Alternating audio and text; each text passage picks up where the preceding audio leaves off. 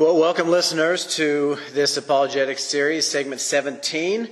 Um, today we have got a verse that is can be a little problematic. It's it's one in which the command is true, as we find it in the new covenant and the new teachings that we have through Jesus Christ and the Spirit that He's given to us, made possible through grace.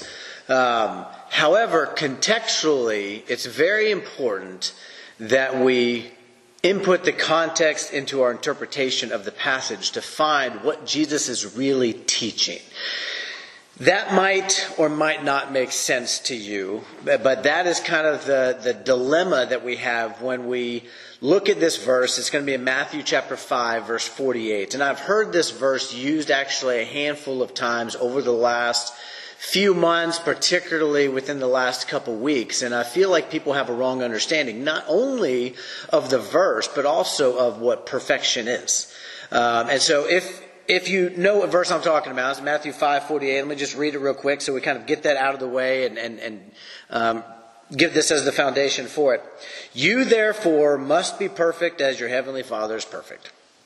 Now, I've heard oftentimes a, a reasoning away of this or this verse to say, he's not really saying like we need to be perfect because nobody can be perfect, right? Um, I disagree on that sentiment under the new covenant. I believe that there is a commission for the believer to strive for perfection, and the possibility of attaining it is actually there for us because of Christ and the Spirit that's been made to dwell in us. The same Spirit that raised Christ from the dead dwells in us. And grace, the divine influence of God Almighty that was never given to the people in the Old Testament in the way that it has been given to us in its full effect. This is why Ephesians, um, I believe it's in chapter three and, and nineteen, I think, that it says that you may be filled with all the fullness of God. In the Old Testament, that wasn't made available in the way that it is to us. So I believe that the standard of perfection that we have through the cross of Christ and the imagery that Christ walked for us um, and then gave to the apostles, I believe that that is completely intact for us today who are in Christ, that we have the commission to pursue perfection. Do we need perfection to be saved? No. But because we are saved, do we have the ability to walk in perfection? Absolutely. And the scriptures make that abundantly clear if you're willing to receive it. However, Matthew five forty-eight is not referencing a new covenant commandment for us to pursue perfection. And I'm going to show you that here in just a little bit. It's very important we understand what Matthew five is all about, because we have to go back and see what this bookend verse of the Sermon on the Mount that's being given here in chapter five, this segment of it, we have to understand what it's summarizing all, because if we don't understand Matthew five, then we're, we're going to have way out of whack doctrine on many elements. Are there some things that carry over into the New Covenant teaching? Absolutely, because the epistles uphold it. But are there some things in which Jesus is teaching that don't? Absolutely. Here's something you got to understand. The gospel accounts, Matthew, Mark, Luke, and John, are not New Covenant teaching. That might be a surprise to you, and you might look at it, and you might see at the end of your Old Testament, there's this dividing page break that says New Testament or New Covenant, Diatheke, the Greek word. But Hebrews nine says that the covenant that we are in, in Christ, could not be established until his death. And you can go read it. It's in Hebrews chapter nine, towards midway towards the end of that pass, or of that chapter. The death had to occur in order to redeem us from what was under the old, in order for a new one to be established. Until his death, the new covenant could not be established. So therefore, during his life, the new covenant was not intact. So what is Jesus doing through much of his teaching? Again, I'm not saying there aren't things that carry into the new covenant. What I want you to understand very, very carefully in all of this is that Jesus is clarifying Old Testament misconceptions. And that's going to make sense in a second. So where do I get all this from? Going back into Matthew chapter five, I want you guys to see something. In verse seventeen, he says this, and this is going to be kind of the carrying device through the rest of chapter five. He's, he's beginning here as the front end of what his teaching is really going to be and what it's going to truly be about. He says this, Do not think that I have come to abolish the law of the prophets. I have not come to abolish them, but to fulfill them. I'm sorry, the, not the law of the prophets. Maybe I should get a little closer in my reading so I can see this. To abolish the law or the prophets. I have not come to abolish them, but to fulfill them. For truly I say to you, until heaven and earth pass away, not an iota, not a dot, no pass from the law, until all is accomplished. Therefore, whoever relaxes one of the least of these commandments and teaches others to do the same will be called the least in the kingdom of heaven. But whoever does them and teaches them will be called great in the kingdom of heaven. For I tell you, unless your righteousness exceeds that of the scribes and the Pharisees, you will never enter the kingdom of heaven. Now again, remembering that Jesus is under the old covenant right here. The old covenant is still fully intact because the death hasn't occurred that redeems. So what is Jesus teaching? What is he trying to get us to understand as those who are who are reading this in hindsight? Um, you know, or not in hindsight. Well, I guess it would be in hindsight. Those of us who two thousand years later are reading this with the Spirit of God to give us discernment. What is it that Jesus is teaching? Well, I think there's one thing you have to understand. I said earlier that do we need to have, do we have a commission to strive for perfection and the ability to achieve it in Christ in this new covenant? Absolutely. But do we have to be perfect to be saved, to come into this salvation that God has extended to all mankind through the person of Jesus Christ, so that any who would call on the Lord might be saved, who profess him as Lord, both with the belief in their heart and the confession with their mouth? Do I need to be saved in order to come into this salvation? I'm, do I need to be perfect to come into this salvation? No. But here's the problem. What's the word that he says in Matthew five forty-eight? Let me, let me turn to it real quick and read it one more time. You, therefore, must be perfect. You see, Jesus is trying to state something here. He's not saying, hey, here's what I want you to strive for. And I think this is what a lot of people miss here. Jesus isn't teaching a new covenant concept that's being written here. Jesus is clarifying something. He's trying to establish something for us. And what is that? I'm going to tell you what I think it is. Apart from Jesus, no man will get into heaven. And you might think, well, I agree with that, but where do you find that? He established it in seventeen through twenty. You see, Jesus is trying to tell these Jews who have been told their entire life, you need to keep the law of Moses. That's the only way to please God. That's the only way really to be found to be worthy of God and to get into paradise, to be at Abraham's bosom. You've got to keep the law, because if you keep it, there'll be blessing. If you don't keep it, then there'll be curse. We see the history of Israel when they didn't keep the law and they did what the foreign nations did and they did what the pagans did. God brought curses upon them. But when they kept the law, things went well with them. It's the cursing of Mount Ebal, or the blessing of Mount Ebal, and the cursing of Mount Gerizim. So what I see in Matthew chapter five is Jesus stating, if you want to get into heaven apart from me, then you are going to have to keep the law perfectly. You must be perfect, even as your heavenly Father is perfect. He says, look, I'm coming so that you might have life, and life abundantly, apart from the law of Moses. I'm coming so that you can actually come into this faith in which you stand, in this grace that has been given to you and extended to you, so that those who are humble and who believe, who meet the requirements to get this faith, grapple to their account and actually begin to utilize this grace through humility and through faith. I'm coming so that you don't have to come through the mediator of the law of Moses. You can come through the Messiah of Jesus Christ. But if you want to try to get to the destination that Jesus is going, like John fourteen six says, I'm the way, the truth, and the life. No one comes to the Father but through me. If you're trying to get to that destination, if you're trying to get to paradise, if you're trying to get to Abraham's bosom, if you're trying to get next to the Father, he says, if you're going to try to do it through the law, once I die, you will have to be perfect. And that's going to make sense in a second when I go into Hebrews chapter ten. Because Jesus is the only sacrifice that God's going to look upon. You see, in the law, they had the sacrifice of blood of bulls and goats. And that could atone for their sins. That could actually give forgiveness of sins, as it talks about in the Old Testament. That if, if you offer the sacrifices in a custom with what the law told you to do, it says you could be forgiven. But here's the problem. God no longer looks at those sacrifices any longer, because a body he prepared. He says, I will only look at the blood of my son. So here's the problem. If you mess up one time, and please understand what I'm saying, because it's paramount to understanding this passage. It's paramount to understanding all of Matthew five. If you mess up one time, once the Son of Man, the Son of God has been has shed his blood for all of mankind, and that new covenant in his blood is established for all of eternity. The eternal blood of the covenant, as Hebrews thirteen at the end of it puts it. Once that happens, you don't have a sacrifice for your sins. See, that, that's problematic.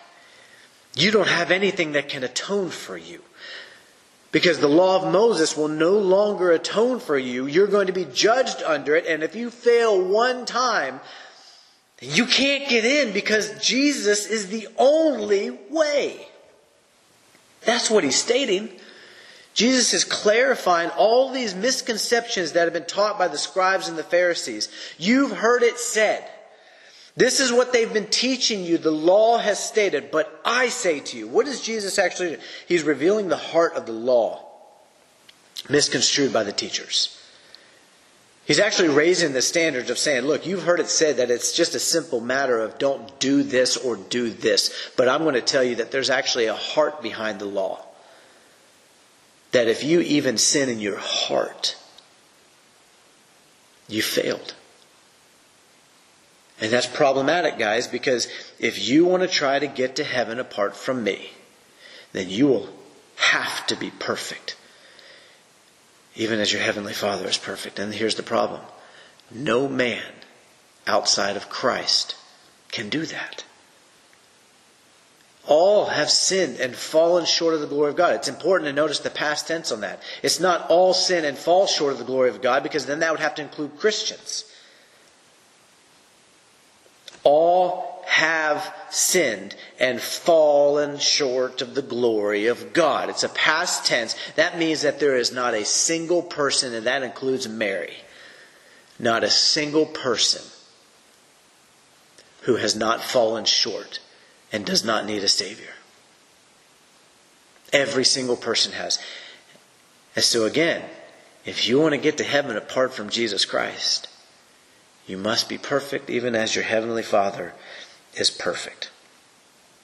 So again, this isn't to establish new covenant doctrine, but it is clarifying the old covenant misconceptions that have been misconstrued and mistaught and misappropriated to the masses of, of the Jews by the religious leaders of the time, who did not understand the actual heart of the law. They just try to keep the religiosity of it intact. They wanted to look the part, but their hearts were far from him. And Jesus is simply saying, you've heard it said, guys, that this is all they expected of you. You've heard it said that under the law, what, what is he talking about? The concept of fasting. Um, oh, that's going back into chapter six. What is he talking about? Anger, you've heard it said, but I'm telling you. Lust, you've heard it said. Don't, don't um, commit adultery, right? It's in the Ten Commandments. Just don't commit adultery. But Jesus says, I want to tell you that if you've done it in your heart, you've already committed adultery. He talks about even in divorce. Under the law, I talked about this one not too long ago. I have another segment in this apologetic series about thirty-one through thirty-two, in which we, we like to appropriate this one into New Covenant teaching, but it's not New Covenant teaching. The epistles make it abundantly clear that it is a permanence view. It is an until death viewpoint in the epistles under the New Covenant through Christ. But in this one, he says, you've heard it said that under the law, in Deuteronomy twenty-two and twenty-four, you've heard it said that unless, if there is sexual immorality involved, then you could freely divorce the person. You've heard it said. It was an easy teaching. Oaths, he talks about. Retaliation, loving your enemies, things that actually carry forward into the new covenant. The concept is, is he's stating, you've heard it said by the religious leaders that this is how you need to be, but I'm raising the stakes, and I'm going to expose and reveal the heart behind some of these things. And if you mess up, not just in deed, but in heart, then you have a major problem if you're trying to get to heaven apart from me. So why would he be saying this?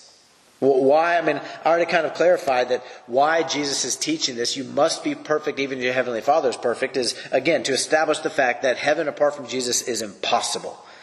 The law of Moses remains for any who are not in Christ. And I have a teaching on this one as well, even going into Matthew five, seventeen through twenty. There's another segment that I have on this one that goes into Ephesians chapter two, and goes into Hebrews, and we're going to go there in just a second to establish a point for this purpose of establishing what Matthew five forty-eight says. Again, it is a command in the new covenant. It is a commission and a commandment that we have, that we need to be perfect as Christ is perfect. But that's not what he's actually teaching here in Matthew five forty-eight. That's why we're bringing this up. So again, the law of Moses is no longer the standard for any who are in Christ. But if you are not in Christ, it absolutely is the standard, because nothing has passed from it. The only way that the law of Moses can be abolished is through Christ. And I would encourage you, if, if that's a sticking point for you and you're like, man, this, this is venturing into heresy because the law of Moses, man, that's the gold standard. I'm going to tell you that it's not. I'm going to show you that here in Hebrews. And I want to encourage you to go read Ephesians chapter two, and go read Second Corinthians chapter three, and go read with eyes to see Galatians two, three, four, five. And I'm just going to tell you, may, may the Spirit reveal to you what has actually taken place through the cross of Christ. Because what once had glory has come to have no glory at all, because of the glory that surpasses it. And you're going to find that in Second Corinthians chapter three in relation to the Ten Commandments. Or you could go listen to my podcast that I had on that one. But I'm going to stick to this one. Hebrews chapter ten, four through nine. Listen to what he says. For it is, not was, but is. So we have a present tense um, participle that's being used here that's showing us the tense that he's trying to get us to understand. It is a present tense. It is not a future tense. It is not a past tense. It is a present tense. So in this new covenant, as Hebrews is being written to believers, it says this. It is impossible for the blood of bulls and goats to take away sins. Now, what we understand with this is not that it's impossible for blood and bulls and goats to take away sins in the sense to be forgiven under the old covenant, but for it to take away sin's curse, specifically. He says, consequently, when Christ came into the world, he said, sacrifices and offerings you have not desired, but a body have you prepared for me. In burnt offerings and sin offerings you have taken no pleasure. Then I said, behold, I have come to do your will, O God, as it is written um, of me in the scroll of the book. When he said above, you have neither desired nor taken pleasure in sacrifice and offerings and burnt offerings and sin offerings, these are offered according to the law. Then he added, behold, I have come to do your will. Remember what Gethsemane was about? Not my will, but your will be done. And then check this out of what he says here. He does away with the first in order to establish the second. What is he referencing here? The sacrificial system under the law of Moses, he says he does away with it in order to establish the second, the blood of Christ. So here's what's problematic about this, and I touched on it again in that segment of Matthew five that I did. I don't remember which segment it was. You have to scroll through it and find out. But here's what's problematic. In Deuteronomy chapter four, it says, you shall not add to or take away anything from the book of the law. Otherwise, you're going to be under some, some major curse and destruction. Why is that problematic? He does away with the first in order to establish the second. You see, the only way that a commandment could actually be taken away was if the entirety of the law was fulfilled perfectly. That's the only possible way. You see, I don't get to go and say, well, I'm not under this anymore, but I still have to do this because the law of Moses requires it. The beauty of coming into Christ is that the, the entire enchilada of the old covenant, which, by the way, covenant in the Greek means diatheke. That's what it's translated as, the Greek word, and it simply means covenant, promise, or contract. You could also say it means testament. Essentially, it's the old contract that God made with the people of Israel, the Jews, through the law as the mediator, as opposed to the new contract that he's made with all of mankind through the person of Jesus Christ. You see, it's two different contracts. And when the new is established, the old is torn up. And while there might be some carryover, the old covenant, the entire enchilada, all six hundred thirteen commands, in order to be righteous before God, has been abolished. Go read Ephesians chapter two. And this is all going to come into play in what he's trying to teach here again. You must therefore be perfect even as your heavenly Father is perfect. The whole premise he's trying to state is if you want to get into heaven apart from me, then you're going to have to keep every single command perfectly, without fail, because there is no longer a sacrifice for your sins. You can't plead the blood of bulls and goats. Those things aren't going to forgive you and most certainly never took away sin's curse. There's only one who could do that, and his name is Jesus Christ. So we see that in Hebrews chapter ten, four through nine. What about Hebrews chapter seven, verse eleven? Let me read this one just real quick. Now if perfection, now again, remember what he just said. You must therefore be perfect, even as your heavenly Father is perfect. Now if perfection had been attainable through the Levitical priesthood, for under it the people received the law, what further need would there have been for another priest to arise after the order of Melchizedek rather than the one named after the order of Aaron? He says if the Levitical priesthood under Aaron could produce perfection, by it the law was given to the people. It was through Aaron, through Moses, that the law came. If you could reach perfection through the law of Moses, then why would we need another? This is very clearly stating right here that the law of Moses could not bring anyone unto perfection. All the law of Moses could do was expose you to the depravity of your soul and lead you to the one who can. This is why Moses could only look upon the land, because he struck the rock twice. You know what it was that actually put Jesus on the cross? It was the Jews. It wasn't really the Romans. It was the Jews. He struck the rock twice. There's two different accounts, one about speaking to it, one about striking the rock. He struck it twice instead of just once like God said. And he said, because you've done this and you struck the rock twice, he said, you are not going to be able to enter the promised land. Rather, the one after you is going to be able to do it. He does away with the first in order to establish the second, right? So Joshua, Yeshua, the same name as Jesus in the Hebrew, Yeshua is the one who takes over for Moses and leads the people into the promised land. Moses could only look upon it. He couldn't go in. And I believe that that is a foreshadow to the law. The law could only lead you to the one who can actually put you in the promised land and cross over that Jordan. But Moses could never lead you to perfection. The law could not make anyone perfect. Listen to what he says in chapter seven again, eighteen through nineteen. For on the one hand, a former commandment is set aside, which, um, as we talked about that, um, athetesis is the Greek word that's used there. Going back into Deuteronomy four again, I think it's in verse two. A, a former commandment is set aside.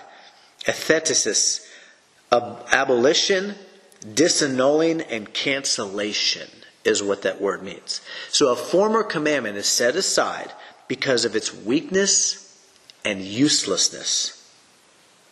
For the law made nothing perfect. But on the other hand, a better hope is introduced through which we draw near to God. Am I making sense in this? You see, Jesus is, is simply telling these Jews, you've heard it said your entire life that you need to keep this law, because through keeping the law, you're, you're actually going to come to the throne of God. And you'll find the blessing of God. You'll find the promises of God. And Jesus is simply clarifying and stating, if you want to get to heaven apart from me, then you're going to have to keep that law perfectly. Because a better hope has now been introduced, that when I die and I conquer death and I rise from the grave, that I will draw all men to myself. As he says in John, that when he is glorified, he ascends to the Father. He says, I will draw through the Holy Spirit being unleashed upon all of mankind. I will seek to draw all people unto myself, which is kind of a, a wrench in the Calvinistic type way of thinking. Because a Calvinist will believe that only some people are drawn by God. But Jesus makes it abundantly clear. Anyone who calls upon the name of the Lord can be saved. When I am raised up, I will draw all men to myself. That drawing and the calling is going to be there for all people. And those who choose to bow the knee to me by confessing that he is Lord and believing in the heart that he is Lord, they will be the ones who find the promises of God in Christ. There's another one in chapter ten, verse one.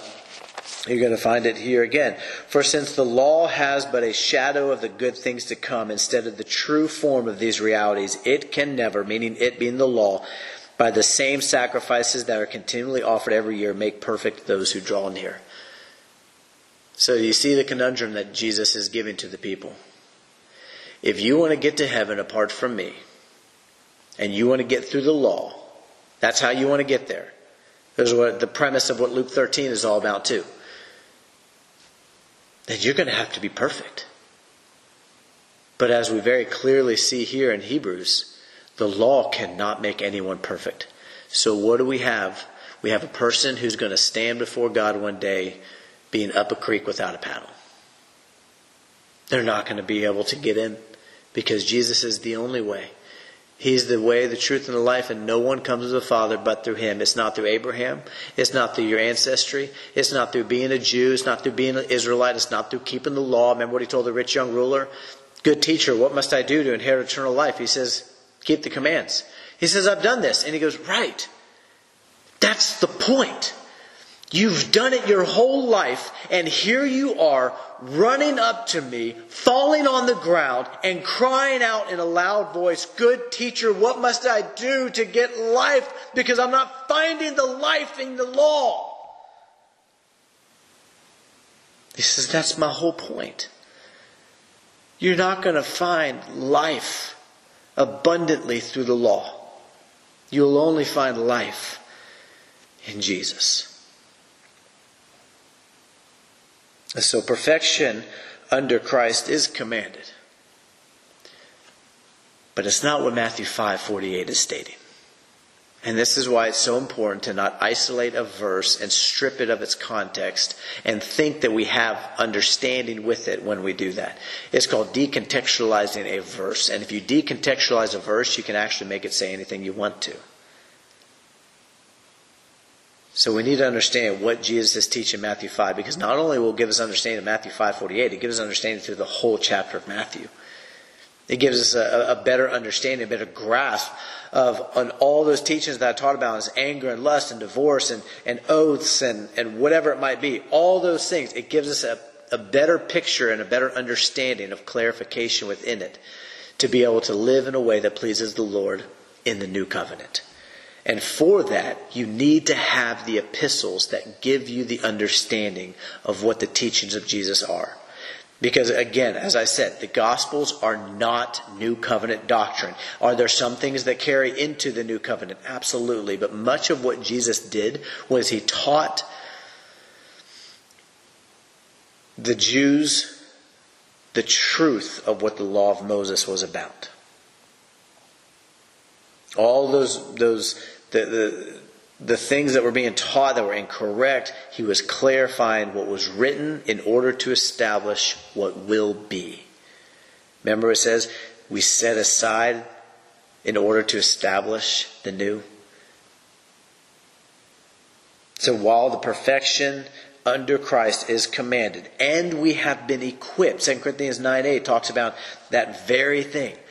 It says, and to him who is able to make all grace abound to us. Understanding grace is not unmerited favor. While there's a degree of it, there's a, a, a shimmer and a shade and a, and a degree of unmerited favor attached to grace in the right perspective.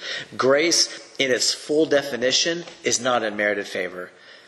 If that's how you teach grace, then please repent of that.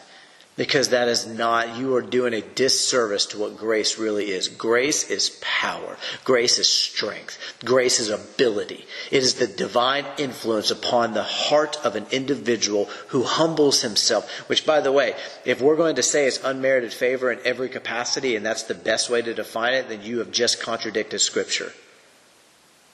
Because unmerited means that there's nothing I can do or not do to get it. But what does he say in First Peter five five? He gives grace to the humble, but rejects the proud. that means you have to do something to get it. So if you're one of the ones who has been kind of hoodwinked or deceived into thinking that grace is just solely unmerited favor, I'm, I'm just I'm pleading with you to repent of of just that diminished viewpoint of what grace really is. When you understand that it's heaven's influence upon an individual here on earth, it's the divine influence of God. Man, Second Corinthians eight or nine eight makes so much more sense. Now to him who is able to, to make all grace abound to us, so that having all sufficiency in all things at all times, we may abound in every good work. What does he just say? He says grace is the stuff that heaven's going to deposit in your heart when you humble yourself and believe in what is possible through the Lord Jesus Christ. And he will cause you through grace to have sufficiency in all things at all times, so that you may abound in every good work. You look at in Philippians four thirteen that I can do all things through him who gives me strength. James one, two through four. And again, I've heard perfection as um, stating just simply that it's just a moral maturity. Can I, can I just tell you that that's not true? I mean, there's an aspect of that. Let me, let me actually turn to James one, two through four. And I'm going to give you the rundown of what this verse actually implies and what the word perfect actually means. Teleios is the Greek word that's used here. Here's what it means. Brought to its end. Finished. Wanting nothing necessary to completeness. Perfect. That which is perfect. Consummate human integrity and virtue. It's not just a mature person. This is talking about a person who needs nothing more to be complete, nothing more to be finished. There's nothing more required. It means perfect. Now stop being afraid of the word. Literally, teleios means perfect. It doesn't just mean mature. It means perfect.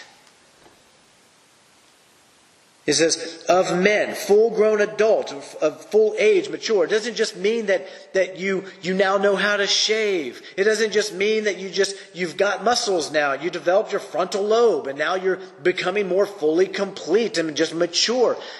That's not what James one, two through four is trying to teach us. That's just a reasoned excuse to try to justify why we're not perfect. He says, count it all joy, my brothers, when you meet trials of various kinds, for you know that the testing of your faith produces steadfastness. And here's our responsibility. Let steadfastness have its full effect in you, that you may be perfect. And then check this out. And complete, lacking in nothing. You see, I'm, I'm, a, I'm a mature man, but I can tell you, physically speaking, I lack in a whole lot of things. I wish I was taller. I wish I had a six-pack. I wish that I could run faster. I wish that I was stronger. I wish that there was a whole lot of things about me. I wish that I didn't have a receding hairline and a bald spot. There's a lot of things that I wish that I didn't have, or that I still need for completion.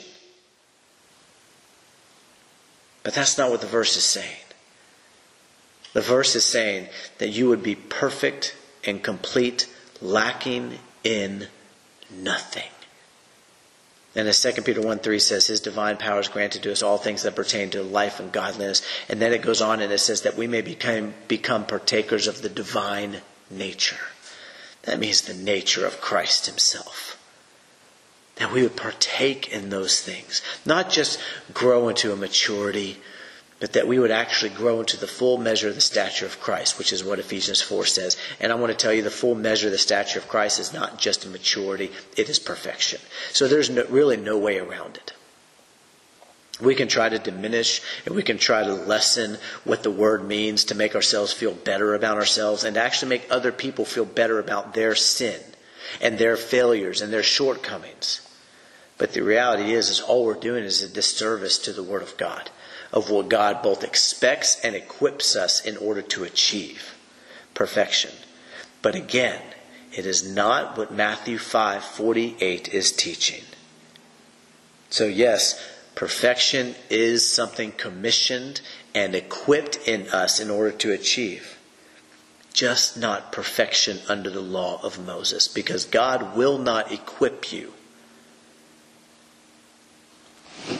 to live a perfect life through Moses. He will only equip you to live a perfect life through Jesus Christ. And this is kind of what Galatians even teaches us. I believe it's in Galatians chapter two. And this is why I can't get behind this Hebrew roots movement that's seemingly sweeping Christianity today in, in many ways and in many areas, in which people want to try to believe in Christ as Lord, but they want to go back to the old covenant. They want to live under the law of Moses. But a lot of them will define that, oh, I still have to keep the feast, but I don't have to do the dietary restrictions. Or some say, I have to keep the dietary restrictions, but I don't really have to keep the feast because there's really not any temple that's built there. And then some are going to say, well, I've got to do... That's all over the place. Nobody knows because they don't have an actual foundation to their teaching. The Hebrew roots movement, I believe, is a ploy of Satan to try to diminish the work of Christ on the cross and to give an elevated glory to Moses. Listen to what he says in Galatians chapter two. I do not nullify the grace of God, for if righteousness were through the law, meaning through the law of Moses, then Christ died for no purpose. And I will, to my dying day, never say Christ died for no purpose. Because if my right standing came through the law of Moses, and still comes through the law of Moses, then I am saying that Christ died for no purpose. Romans ten, three through five says that Christ is the end of the law for righteousness to him who believes.